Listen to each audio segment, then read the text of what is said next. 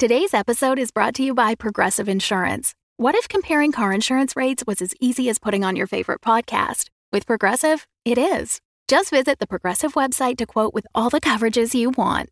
You'll see Progressive's direct rate, then their tool will provide options from other companies so you can compare. All you need to do is choose the rate and coverage you like. Quote today at Progressive.com to join the over 28 million drivers who trust Progressive. Progressive Casualty Insurance Company and Affiliates. Comparison rates not available in all states or situations. Prices vary based on how you buy. This episode of Unwell is brought to you by The Amelia Project. Have you ever daydreamed about disappearing and starting over? What if there was a company that provided just that service? Welcome to the comedy fiction podcast, The Amelia Project, a show about a secret death-faking agency. In each episode, you'll hear a new client being interviewed and the dilemmas that bring them to the death-faking agency. They're in turn funny, thought-provoking, or downright surreal. It's just such a delightful premise. We think you'll really enjoy it. You can find The Amelia Project wherever you listen to podcasts, and stick around for a trailer for The Amelia Project at the end of this episode. Hi there, Jeffrey here. Thank you so much for tuning in to this special episode. This is a live recording from one of the talks that the Unwell team gave at the University of Pittsburgh Queer Horror Week this year. We're really excited to get to share this audio. Unfortunately, it is a recording that was done in a classroom, and so the quality might not be quite as clear as we might like, but that's okay. We hope you enjoy it. And thank you so, so much again to the University of Pittsburgh for hosting us and giving the opportunity to have these really interesting conversations. We can't wait for you to listen, and take care. Welcome, one and all, to our first panel of our Tuesday morning here at Queer Horror Week at the University of Pittsburgh. My name is Bridget Keown. I'm a lecturer in the Gender, Sexuality, and Women's Studies program here at Pitt, and also a member of the Horror Studies Working Group. And it is my honor to welcome the creative team behind the Unwell podcast here as part of our Meet the Podcast event. So if it's all right, I will let each of you introduce yourselves to our listeners. Yeah. Hi, my name is Jessica Best. I'm one of the writers on Unwell. I'm Amelia Bethel. I voice Marisol. My name is Jess Wright-Buha. I'm another one of the writers on the show. My name is Jeffrey Nils Gardner, and I'm the executive producer and director of the show. I'm Ellie Maitland. I am a voice actor on Unwell, and I've also worked with Jeffrey and HartLife as a sound effects designer and performer as well. Wonderful. It is such a pleasure to have so much of the team here and be able to really dive into various aspects of what it takes to make a horror podcast. So I guess if we could just start with the basics, if you wouldn't mind sharing a little bit about how Unwell got started, what some of the ideas were at the time of creation, and where we are now in terms of the story, without with as few spoilers as possible. You would like to share. Why don't I start that off, and then I'll maybe bat some to the writers for us in the development process. So Unwell is the second kind of flagship show that HartLife NFP has made, the first one being Our Fair City. Our Fair City ran for 8 seasons, starting in, I think we started work on that in 2009, launched in 2011. So for Unwell, we actually had, on the production side, a lot of the team kind of already together. We brought together a room of 4 writers from the Chicago area to develop the piece, and worked with a whole room of sound designers to kind of build out the sonic world. In terms of where the show comes from, so Unwell had its kind of very early roots in my life as a young person in central Ohio. I lived in Gambier, Ohio, both as an undergrad student and then later when I went back to teach at Kenyon College. And I was just in love with this beautiful Midwestern place, these, long sprawling stretches of road and, cornfields that you could walk through for days. And I wanted to tell a story that used the tropes of Gothic horror that we're used to seeing in, the rolling moors of England, in this very American Midwestern place. And that played with some of the ideas of history and things like that in a very American context, which is so different. I'll say a little bit more about the memory stuff, but writers, do you want to talk a little bit about what the early development process was like? I remember we were told at the very start that the two kind of tentpole pieces of media we should consume going into it to have an idea of where the range of movies we were going for were House of Leaves and Gravity Falls. Yeah, which was great. It was great to have that range of feeling.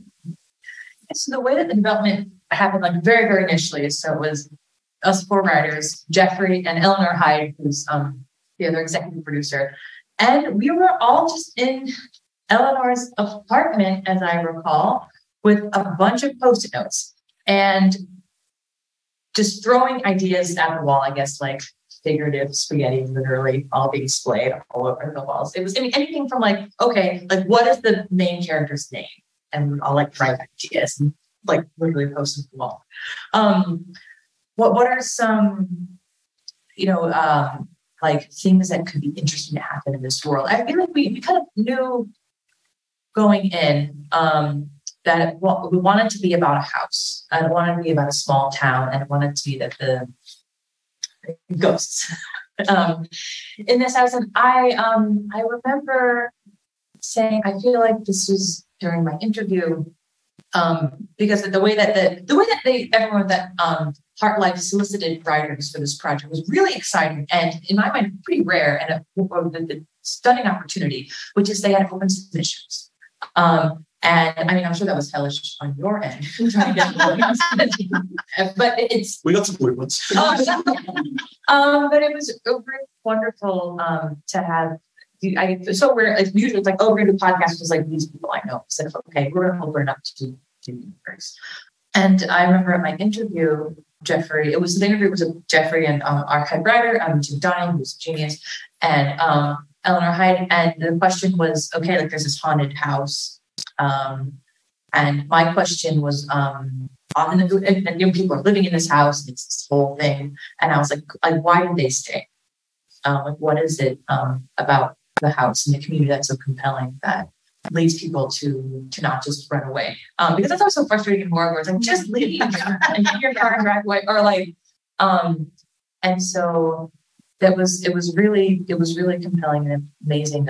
Few weeks in the summer of 2017 of having the four writers and Jeffrey and Eleanor building this world.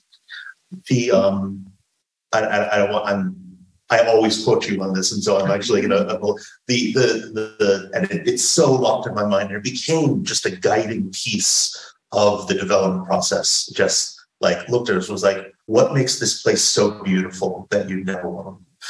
And that was so revelatory to me. I don't know. You see so many haunted house shows or movies where I feel it's always we've sunk all of our money into this place and we cannot leave. And I was so excited about the idea of telling a story that rather than being rooted in that desperation, being rooted in the supernatural here is so wonderful. It feels a little bit some of Del Toro's stuff where the ghosts are actually the wonderful thing, and like the ghosts are there to help you and support you. But also, and while also not being, I think of the amazing piece of like early aughts, maybe mid aughts, internet fiction, The Dining House. Yeah. Which was this story told over live journal entries, which dates it, and message boards and email and chat archives about, literally a house that eats people. And like, I was like, what if it's not a trap, but a legitimately wonderful thing? The other, and I would love if anyone else has thoughts on this as the show went on, but obviously the other big piece of the show, especially that comes pretty early, is memory, and specifically dementia and Alzheimer's. And a big piece of that piece of the story coming together was, we all, everyone on the crew, like I think in the first read through, Eleanor looked around and said, okay, anyone who has someone in their immediate life, either, family, parent, grandparent, or someone close to them who has been dealing with Alzheimer's, dementia, raise your hands. And everyone was like, yeah. And there just aren't that many stories that deal with it in a way that isn't dehumanizing, or where like, not that memory loss is the monster, but like the person with memory loss becomes a monster.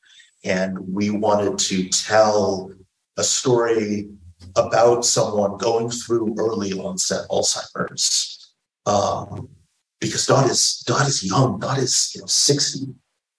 That's very young for this. Which, side note, we get this complaint sometimes where people are like, "What? Why don't you have? Why does she do an old lady voice?" I'm like, you just don't know how old a 6-year-old is. Like, media has been lying to you. But yeah, we wanted to tell a story where the person who had Alzheimer's was not a prop or a given circumstance, but was a character with agency. And if any of you have things you want to add to that. I will just take a minute and note that we have been joined by an extra panelist. Would you mind saying? Hi, I'm an extra panelist. In case I didn't let me to drop out. My name is Mark Soloff. I'm a voice actor on Unwell, and also was on HartLife's previous show, Our Fair City.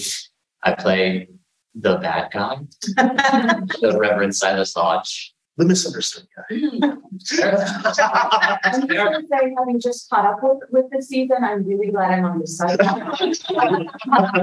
It's just pretend. He doesn't mind. I do. Yeah. Absolutely. Yeah, so I'm happy to answer any acting, performance type questions you have about the show. Mm-hmm. A number of directions I think we can kind of take all your points in. I guess we'll kind of start with the Alzheimer's and the issues of memory. Some of the discussions that we've been having this week are about horror as a medium to discuss transformation, and that some of the most profound horror is when that happens against our will. And sometimes that is the process of becoming monstrous, but I think Unwell does it in a really unique way where it is an extremely human thing. And I'd just love to talk a little bit more about transformation among your characters, thinking about Dot and her memory issues, but also thinking about how all your characters are growing themselves, but growing towards each other, and how that, I think, forms the basis of your story and then makes everything that happens so much more powerful because of that. So I wonder if you wouldn't mind kind of getting into your thoughts about the characters. So Jess Best wrote this gorgeous, very strange town anthem in season 1, episode 3. And in it is this line, in thy hale and verdant arms, we have everything we need in thy good growing arms. And so I think that's so, horror is transformation, but so transformation is growth. And isn't that what we're all trying to do with our lives? And it's change as the worst thing is, I think, a mindset that a lot of our characters kind of enter the show, and perhaps we all entered this process. I think it's interesting. I don't want to get us off track. We're talking about the pandemic and how it affected the show. It affected us, and this idea of things cannot change or I will break. And going through the pandemic where it's we have to figure out a way to go forward without breaking because or what we're to do. I think as artists especially kind of trying to show some sort of path forward through the horror and through this new landscape. This is the double edge of the sword of transformation as being the worst thing and being the best thing. It gets us out of these tricky situations, which we see, in characters. I think that's cool. Just bringing it around to your question about transition, as it's typically approached to horror, and also what Jeffrey was saying about how Hollywood is lying to us, because I feel like we are really used to seeing and accepting the idea of transformation as growth when people are going through puberty. But in Hollywood, people are either hale and verdant or old, and we don't see too old recognized very consistently at all. So an early onset story is really compelling, and also I think really speaks to where we are as a culture in a way that we've been scared to address before now, because it's not as commercially viable. But as more and more people start having conversations about how their lives are changing and having more access to these conversations, we're going to find safer ways to move forward as a community. I think some of the most ominous characters and events that happened in Unwell do come from people who are unwilling to change, or who are very unwilling to transform, and who are committed to things staying as they have been forever, both in the larger kind of horror ways, and even in the smaller interpersonal moments. I feel a lot of conflict just interpersonally comes from I've been this way and I don't want to change, or I know how to act this way around you and I don't know how to do it another way, and I'm unwilling to adapt. And then I feel things, I'm trying to put it in a way that doesn't give stuff away. I feel people characters in the show end up having a better time when they decide that it's worth maybe adjusting or changing the way things happen or the way they have been. I mean, I think it's worth saying that and boy, this is going to be a fun thing to talk about. Being in the city I grew up in, with my mother on the other side of this camera. A central theme of the story is returning to,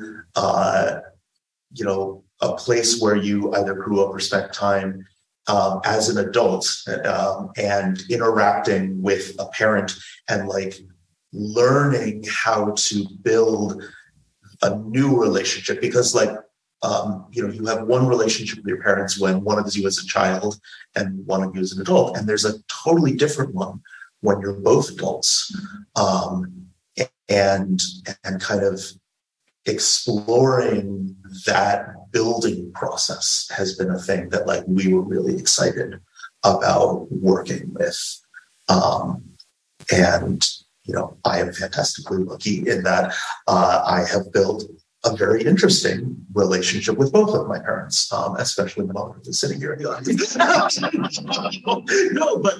And so getting to start the show with a relationship that is way more fraught, and discovering that adults how those adults fit together has been, I think, one of the central transformations of the show.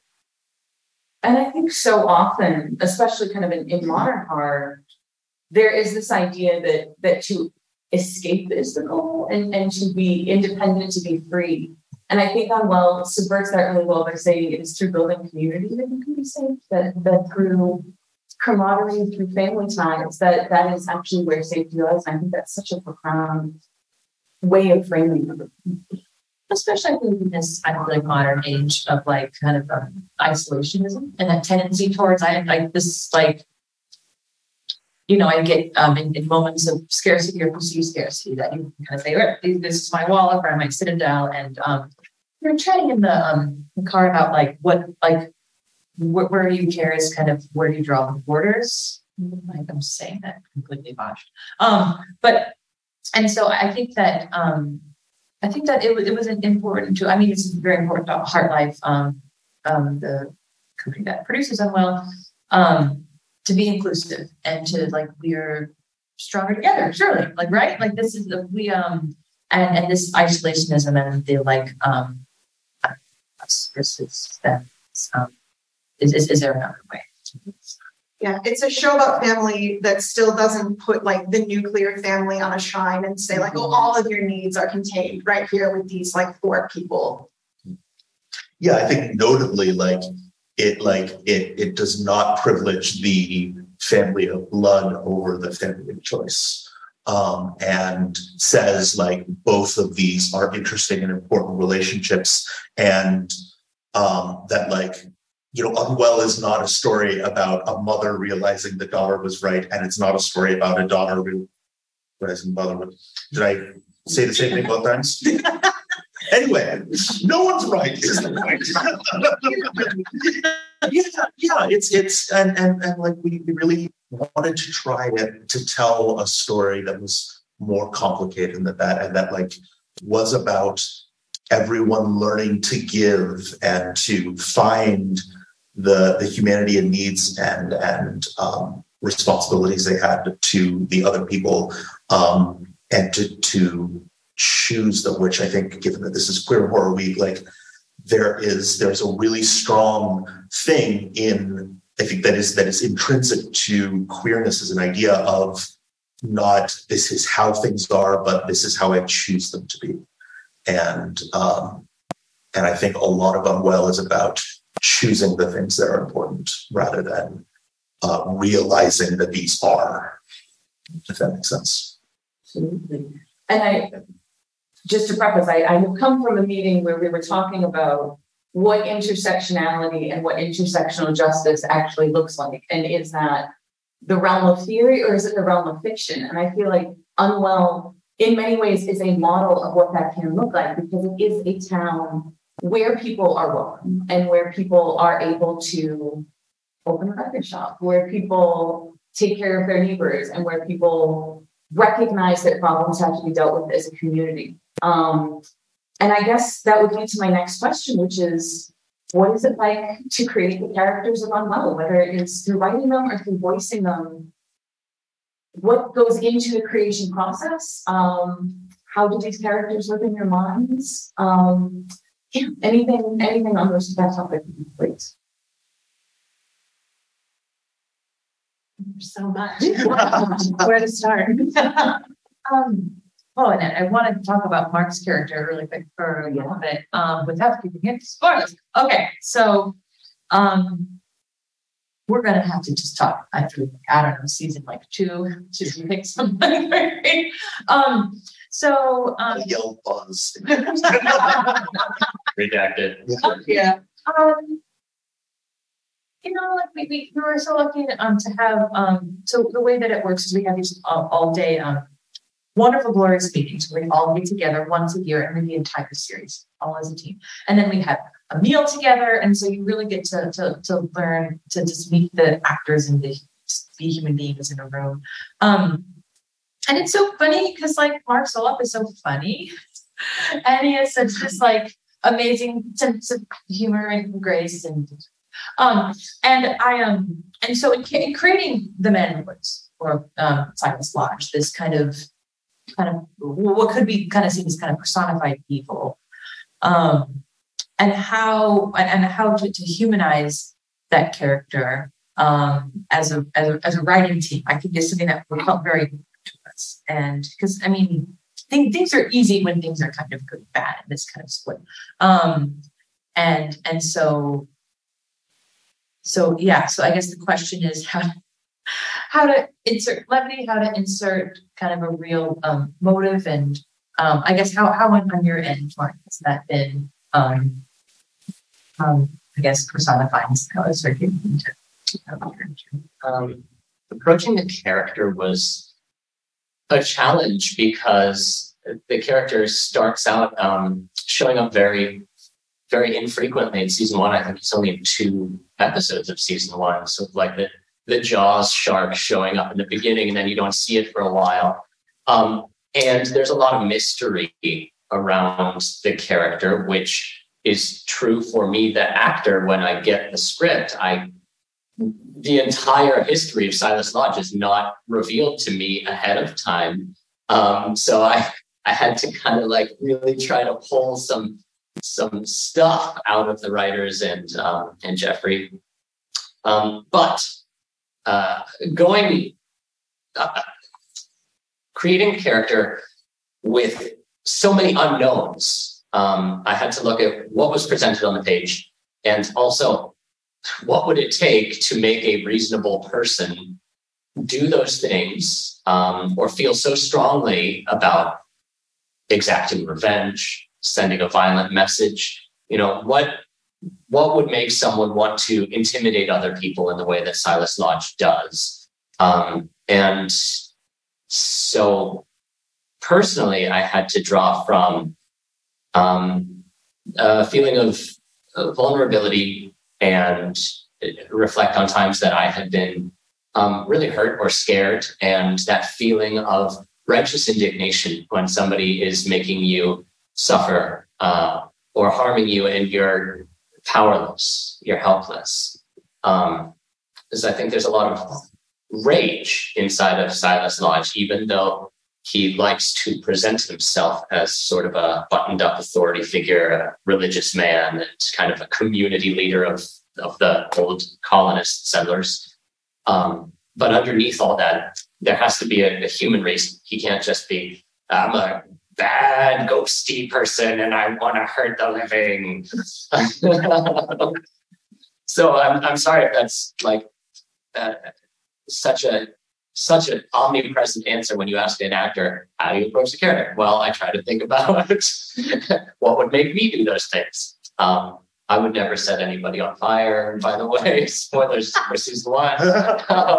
Not with that attitude. I just don't believe in myself. Well, it's interesting, though, that you're looking at Silas in relation to relationship to the church and the ways to justify of those feelings of vulnerability, and to subsume those by like established norms or needs. Like one of the things that's interesting to see that Silas and spoilers, season 3, Hazel have in common is like I think the tension between community and modelists, where they're trying to speak for a group because they are not confident enough in the way that they as individuals feel threatened.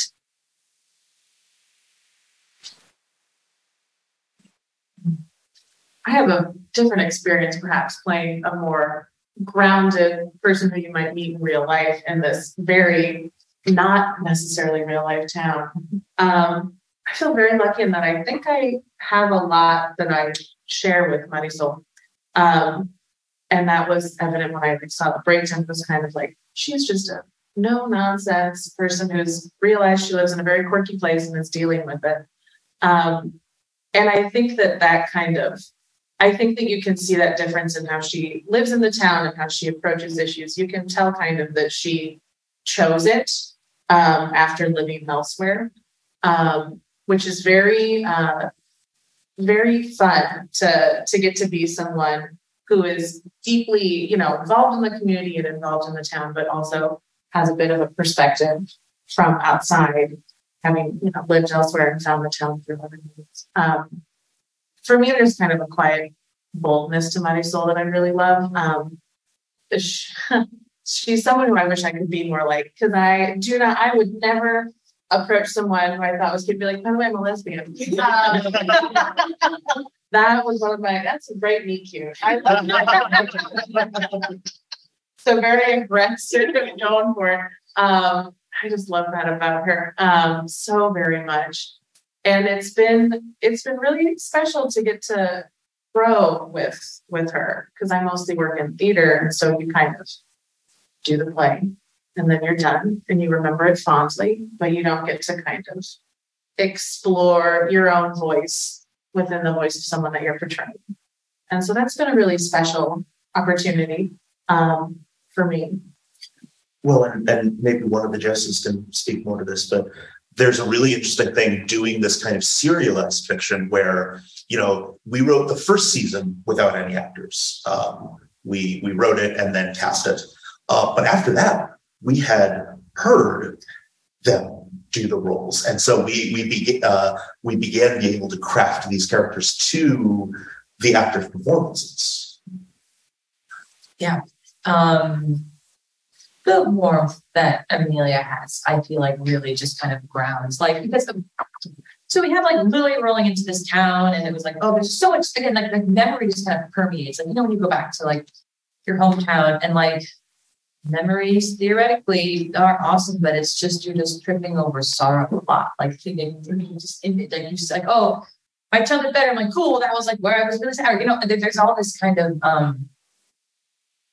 all these kind of intense and sometimes like just flashes of unpleasantness. And then you have like Marisol just being like so like fucking like warm and just like doing her. But also this is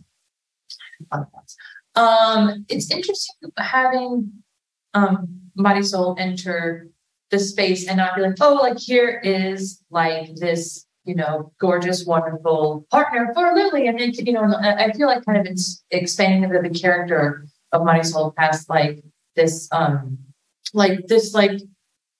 of like owns a record shop. Like how amazing is that human being? And kind of giving her like depth and perspective and agency. And there's the fight that happens in season 3. There's a fight.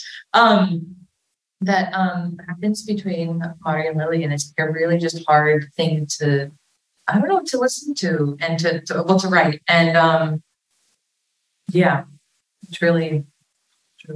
I mean, I think we wanted to, with this primary romantic relationship in the show, be able to explore, you know, so often in serialized fiction, you see two characters get together and you're like, well, one of them is they're going to like, something awful is going to happen. They're going to break up next episode, or more often, especially if they're queer characters, one of them is going to die. And we both didn't want to do that. And also like wanted to model relationships that were more real, where like you have a fight and it's awful and it sucks and you learn from it and you grow and you keep dating, and then sometimes later it doesn't work out, or you know, like that we're more complex than like it is perfect and then it's perfect. And play with some of that middle ground. And like, I don't know if Marisol and Lily are like perfect for each other. So they certainly in those first wonderful new moments, it's like, oh, perfect record store. Well, yes. And then like, oh, actually we're like pretty incompatible in some ways. And are we going to grow and like learn how to balance that? Or maybe won't. I think they're great together. Yeah. That is another thing that's like great about the writing in this show and how it's approached from places of love and wanting the best for each other, but also the self at the same time. Like you were saying about how they love this town, and that's why they don't GTFO. But like One of the things I see a lot in Chicago theater in new works is often like the writers are so enamored of the bon mot that they say it's awful, cutting, exquisitely crafted things that no one would stay in the room after. And I don't see that in Unwell because everyone's always coming from a place of love. And that means the dialogue never has to have like a razor's edge. There can be like soft moments that people can live and breathe through. It reminds me a lot of a writer I really enjoyed with Mary Doria Russell, who has like these really deep, intense, philosophical conversations with their characters that do not require leaving the room after. And that always gives me more hope for more story with characters because there's no point of no return. Going to character stuff, I feel a little bit like in the similar vein as Mark's process because there's some pressure with the characters that the character I play, the waitress, and reconciling a character that is also a force in some ways in this town. And some of the things that have been rewarding about the experiences I've had in the recording room, having also worked with Jeffrey on HartLife's previous show, Our Fair City, and also as a sound artist too, is there have been instances where thinking about it from a sonic perspective as well as a character perspective and having some really big strident moments where I was able to ask Jeffrey, do you want to conduct me through how I deliver this line? So just as an additional set piece in our toolkit. And also like the elements of like exertion sound reels can be really fun to explore, just the wide array of sounds to give them in the editing room for the ways that they can also manipulate the sounds. So I'm not just a person, but also many things once a scene is more realized after editing has taken place. What does it look like to conduct a person? Do you remember that? Yeah. Well, this is going to be great in an audio format. No, I think, and like talking a little bit about Ellie and my process with this, also notably Sebastian, who is not here, who plays the kind of pair to Ellie's force of nature. Is that bad? Yeah, I think in thinking of the episode two, the first diner episode where the waitress and the proprietor show up. In that first recording session. With Ellie, we actually recorded it all the way through twice, which usually we'll do several takes of a thing. But those of you who have heard the episode know that there is a version of the waitress's voice that is very human and lovely. There's an all woman. And Ellie was so gracious to do a full version of it in that nice, kind voice, and then, oh, what monstrous, which allowed me to go back and say, like, I want this line from here, and I'm going to pull this line and just like cut and paste and collage it, along with, half an hour, 45 minutes of Ellie and Sebastian just like slobbering and barking and growling and breathing into the mic that I was just able to kind of lay out and again, like collage and mix together and layer in the background of other scenes and things like that. And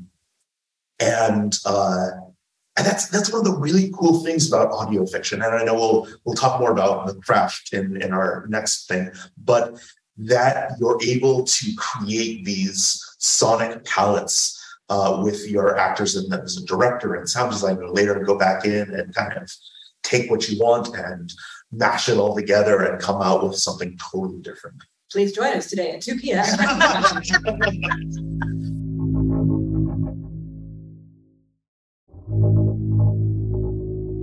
So I guess I'm going to pick up on the diner for just a second for many reasons.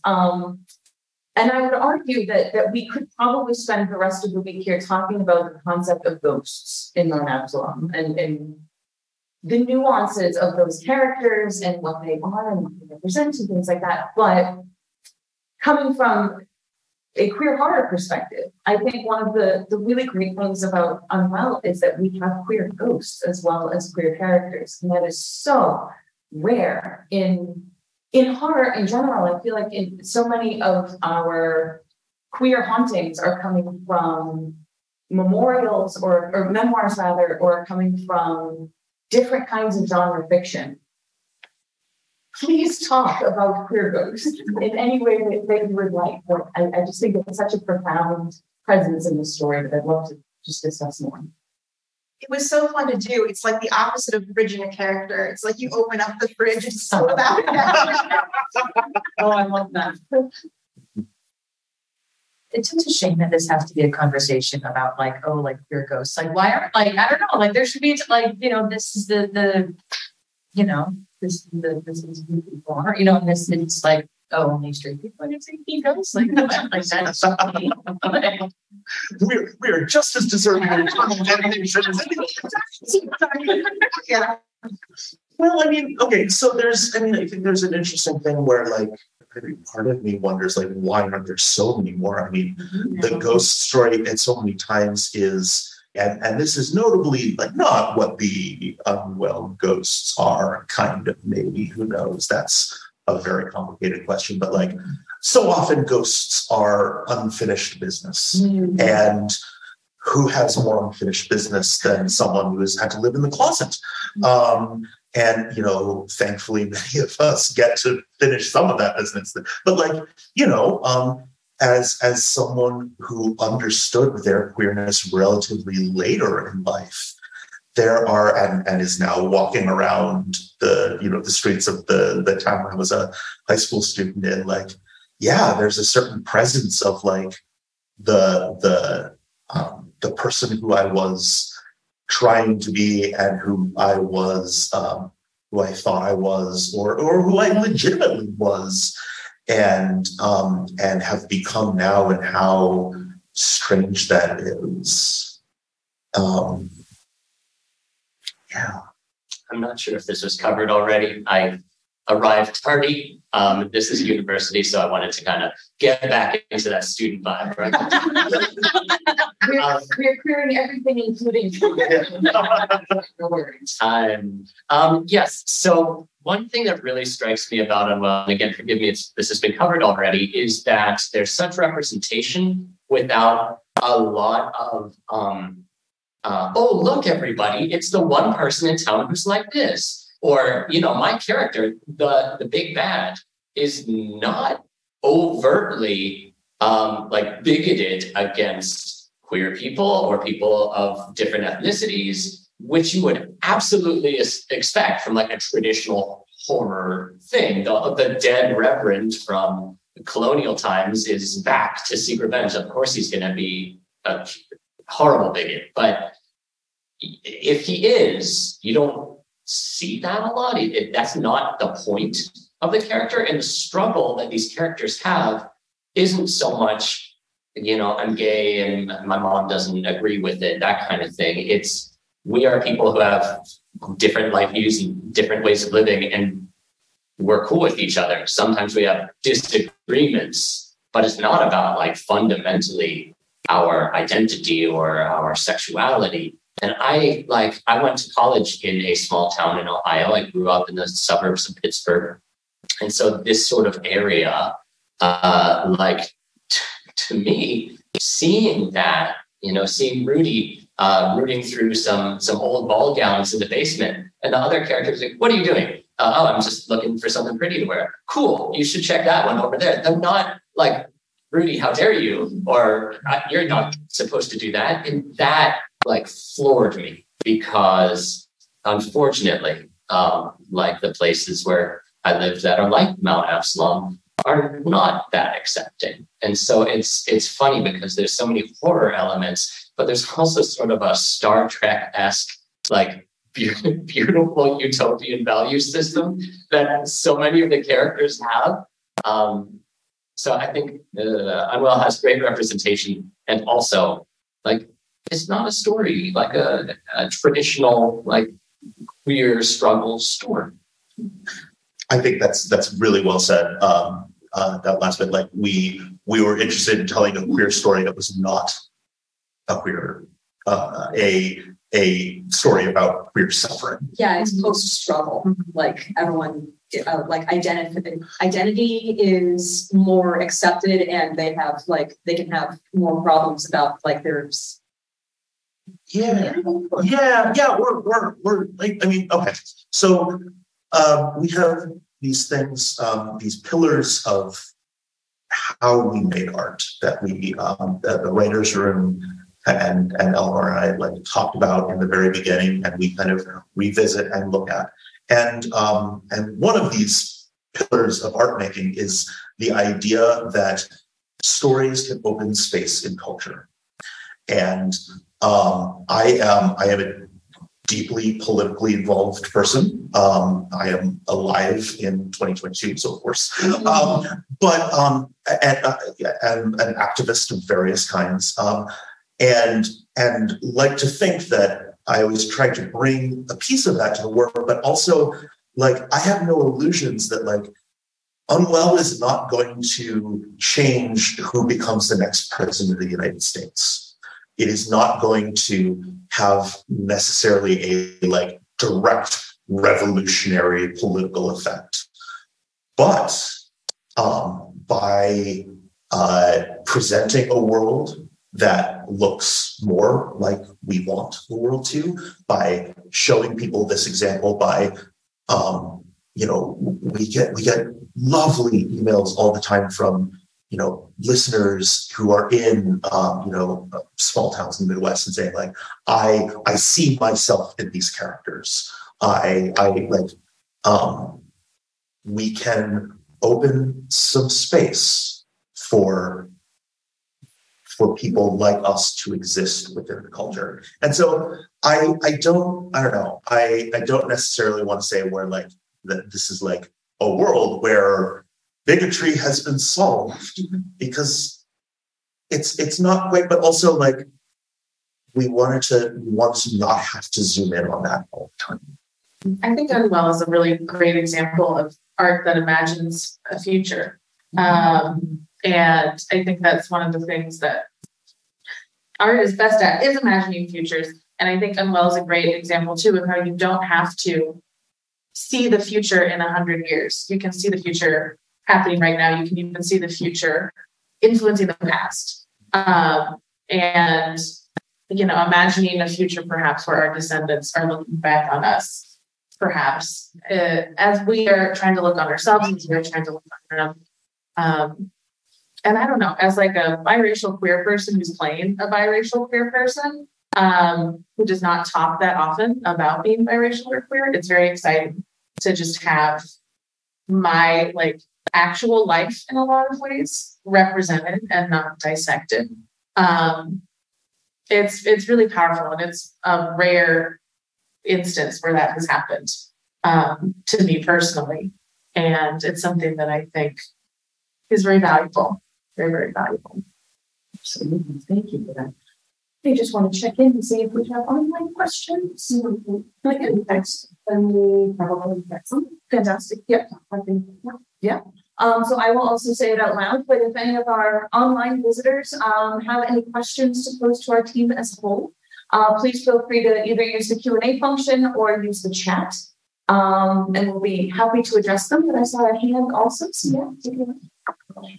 First of all, thank you guys so much for coming and giving us some stimulating and generous conversation.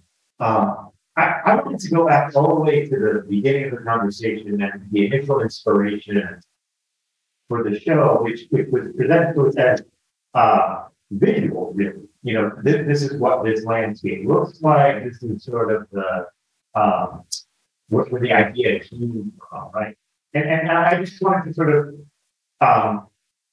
ask you all to tell us a little bit about, you know, what, if anything, visualization plays as a role in a podcast creation. You know, I mean, I just thought that moment was very interesting and provocative, and it has sort of tendrils that attach to some of the other things you guys have been talking about.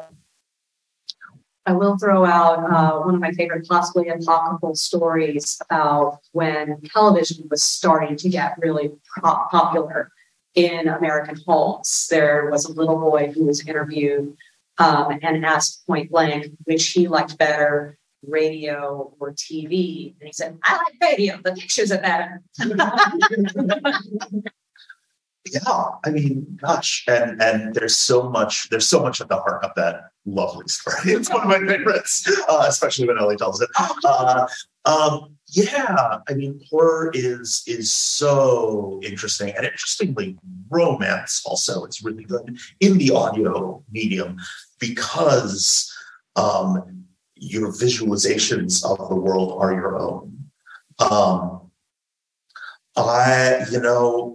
Boy, there's so many ways to go with that. I think, I will say in my process, I know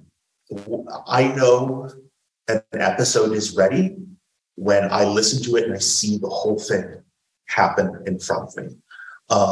There is a lot of, so as a director, I work both with, I kind of touch every piece of the process. I work with the writers in the room to develop the scripts, and then I'm in the room with the actors, coaching them and kind of crafting the performances.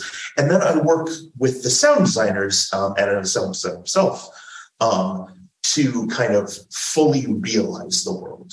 And audio fiction is fascinating in that your sound designer ends up being your costume designer, your lighting designer, your set designer.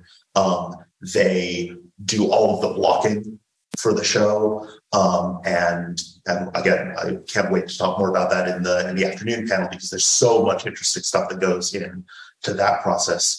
But our refinement process is like often, I will give a pass of notes that is like 100 places in the 20-minute episode where I think we need a little bit of fabric movement or a footstep or a turn or a shift. And it's just all of this little stuff like that just embodies everything. And for me, what that does is as it all kind of sinks together, suddenly it's happening in front of me. So that's a really powerful process. There's also something that our Ryan Schiele was our sound designer, our lead sound designer for the first two seasons, I believe, and is a longtime collaborator of mine, amazing designer. He designed the entire house because we knew, okay, so much of this is going to be in this house. And we drew a floor plan, like an accurate ground plan showing how everything connected. And then Ryan made an audio tour where you heard footsteps walk up the front path and onto the steps and into the front door and walked in. And he was saying, oh, and here you can hear what this entryway sounds like. And you hear the reverb in the space and how much the sound was deadened, and then how many steps it took to walk across that room into another room. And so we have different, distinct doors for each room and different sounds, like the level of the radiator and what fan there is. And okay, this is how the stairs creak. And gosh, in that moment, we had been for 2 years or something, a year, talking about this show and developing it. And then suddenly the house was real. And it was amazing. And we have used that, we have a big sound design team. I've had 6 or 7 different sound designers building the world. And they all listen to that to get a feeling for what each room sounds like. And that is in part to anchor the listener in the kind of reality that they would usually get from visual information.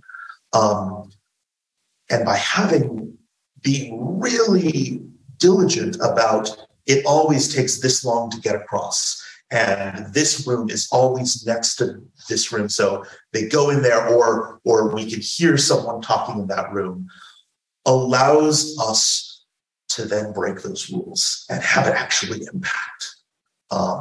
There is a big supernatural moment in the end of season one where things are going wrong, and Alexander Danner, one of the sound designers, you walk into a room, and it's in part a bit of the magic happening and Dot's disorientation, and the house spins and it flips, and suddenly everything is on the wrong side.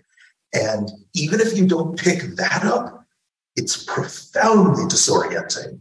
And it was not a thing that was in script. I will leave, right? Okay. I didn't want to steal your credit there. No, but as I remember, it was, I think he's like, I have this idea. It's really weird. Can I try it? And we were just so stunned by it. Sorry, just. No, that's also the gorgeousness of working in audio, in this collaborative medium where you can try really crazy, weird stuff, and it's great. And everyone just kind of just spiraling forward and making it better. And I feel like, it was like a movie or something. It's like, no, you can't try that crazy thing because that would add $250 million to the budget, and where are we going to budget? It's like, oh, there's so much more flexibility to be nimble with the story, nimble with the character, nimble with the themes, and kind of adjust as everyone's creative brains are kind of in this tornado of amazingness. It's really cool just that walking tour Ryan gave you, and how that hyper-specificity just is so inspirational to the rest of the creative team, and how that makes sure everyone is telling the same story, and your audience can still absolutely absorb it in their own tailored, unique ways, but everyone being on the same page about what it is, what their goals are, is so much of what makes audio drama work. Like, everything has to just be super specific, and that doesn't mean simple, but all those different levels of spatial relationships being realized in sound. It's a really exciting new vocabulary to be playing in. And I would add to that too, that film is wonderful and creates that spectacle that is so important. But we mentioned this yesterday too, that audio is so intimate, and that it's part of your life. It's in your kitchen while you're cooking. It's in your car. And I think, to your point, Jeffrey, about kind of, we may not be changing the world. What you're doing is creating empathy with characters whose lives aren't like yours, and making it easier to understand their lives. And I think that is world changing on some level. So, I think that's important, but I also think it makes those tiny moments in the basement that much more unsettling, because this is a world that is whispering in your ear, and that you are part of in a way that you've been invited into. My parents are on the Zoom call. Hello. But my dad and I were listening to that scene you were describing, and we were driving, we were coming up to a red light, and when that sound clip happened, he just slammed on the brakes. I was like, okay, what just happened? And luckily we were at a red light, it all worked out. But it was like that profound of a moment when even those little things happen. Interested in this idea. So we had this it's interesting because we're talking about audio and how imagery is really is so important, and visual imagery. And I think it's not just a listener is creating these rooms in their mind with images from their own life, and so that makes it so extra kind of hyper, I guess hyper personal. Is that you have maybe these characters and these people that are maybe not part of your own worldview if you live in certain parts of the country, but they are then part of the landscape of your mind, and you can populate them in kind of very way. That's. I like to throw out a concept that I use in live audio drama performance, which is stolen from puppetry. It's the notion of proxy. And there's a quote that is, if an audience sees a character strike a child on stage, they see that child being struck. Whereas if an audience sees a character strike a puppet child on stage, they see that character striking all children. Mm-hmm. And so there's that framework where you can put your overlay your own personal experience onto it. So that does make it more intimate in a way. It's really interesting to play with. I do know we are at time, but do we have online questions? Okay. We asked her to do with audio. Oh, perfect. Okay, excellent. Well, I'm going to be selfish and ask one more question then, if that's okay. Please. As a historian by training, I think one of the most entertaining things for me is not only the way memory works in the show, but the memory objects in the show. So we have VHSs, we have audio tapes, we have music boxes, we have individuals who are coming back from the past and telling us stories and things like that. And I'd love to just pick your brain about the meanings of those, because to me, in some way, those are ghosts too, but also sometimes literally. But how that works into the world, how that history is part of the present, and just come talk about that. From a practicality element, I'd say that anytime you're leaning more into modern and less analog objects, that is taking away some of your opportunities for like tactile representation and feeling and emotional connections to objects, and is less likely to have like an emotional connection with the audience connected to like their physical spatial relationships. So that can be a good thing to take advantage of from a design perspective. It also can lend itself to eccentricities within characters in a modern context. The example I am excited about pretty consistently is like how evocative the sound of the ring of a landline phone is versus the tailor-made opportunities that were given by cell phones. But everyone has cell phones these days, and so if you're using one of those landline-style rings for a cell phone, that automatically tells you something about that character by the choices they've made with it. Yeah, I think I have always been fascinated by those kinds of physical artifacts that contain information, you know, especially sound designers and sound artists often, you know, have this yet for like hoarding, you know, cassettes that you used to have in like answering machines and things like that. My mother and I found fairly recently just like whole giant eagle bags full of reel-to-reel tape that my great aunt and others had recorded and have been working on digitizing pieces of that. In my life, I have all of these cassettes that my friends recorded. We would do karaoke and we'll just record ourselves talking for hours.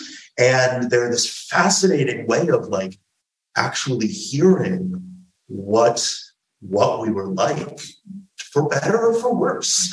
And like engaging with that and getting to like to experience those in this like wonderfully tactile way. But also, yeah, as Ellie was saying, sound designers, like it's always exciting when you can really, you know, temporally place a thing by its recording quality. And we have so many wonderful plugins that will emulate, you know, VHS crunch and the compression you get from saturating, you know tape and things like that. And so because those are exciting as a listener to hear, also like the variety of recording quality. The idea that all those are kind of temporal and like fade and like degrade, and kind of expect the impermanence of recording something that or your grandma records an episode of Highlander over your childhood, for instance. She'd be like an episode. Your grandma sounds pretty rad. Super was. I am struck. There is this amazing, I'm not remembering the exact title of it, so I'm flipping through desperately, which is really great audio. You're welcome. I can jump in real quick. Yes. So, I'm a huge proponent of science education. And there's, oh, thank you. Such a brave choice nowadays. There's a line in the movie, Everything All at Once. I'm paraphrasing it, but it's something like, the more scientific discoveries we make, the more we realize how stupid and what wrong we were before about our perception of existence in the universe. And I am not a historian, but I think that in Unwell, you see there are instances of the community or people in the know have an idea of the history of the town and the events that happened. And then new information comes to light and you learn, oh, the telescope was actually built by a woman, and a woman who was not born in the United States of America. And like, what will people think with this new revelation? And then you have like the Delphic Order, this who you would think would know the real deal about all the dirty secrets of the town. And I forget which season this is in, but there is some controversy between members about particular wording. And so even the knowledge holders have disagreements and territorial wars and stuff, which twists and shapes how we view our history. The unreliability of memory. Yes. Oh my God, there you go. Together. Can I talk about the Delphics for a quick second? So the Delphics were a thing, the root of the Delphics for me, where this idea came from, is two things. One, just like a fascination with secret societies that actually like that get themselves up, you know, the Elks and, you know, yeah, all of these groups that are like, you know, we are an ancient and mystical order, and like, you're six dudes and in the basement, and like, that's fine. Like, I have, you know, like, six dudes in a basement is a fine thing to be, but like, let's chill out a bit. But the other thing is that like, I got obsessed with this idea, and it kind of made it in the show, but the idea of an order like that, you know, had their lodge, and then underneath it, in this very, like, rats in the walls, like, you go down and there's a Roman ruin, and, like, you know, below that, there are these ancient Pictish, and, like, and then you're like, wait, this is America. Where the Roman? It's like, oh no, they built that in the, like, you know, 1892 or whatever, because they wanted it to like feel old, and like, no, that's like, it's all, you know, it's a hollow stone, like cosplay all the way down. Exactly, like this idea of a group that like had that like self-serious like and like very exoticizing, creepy things that like lots of especially like American or European secret societies do, of like, you know, we are pretending to this ancient knowledge, and like really it's a dude in the 1900s who just like wrote all this while he was drunk. Yeah. And so like the idea of getting to unearth a little bit of that like mystical history, and like actually look at like, okay, who is writing this, and where did this come from? I had a professor that called that borrowed prestige. Mm-hmm. Yeah. That resident also coincides with that, like the model versus the community. Absolutely.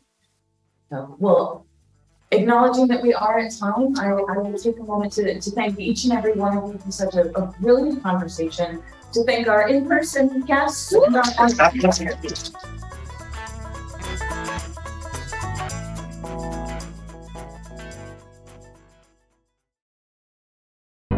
The Fable and Folly Network, where fiction producers flourish.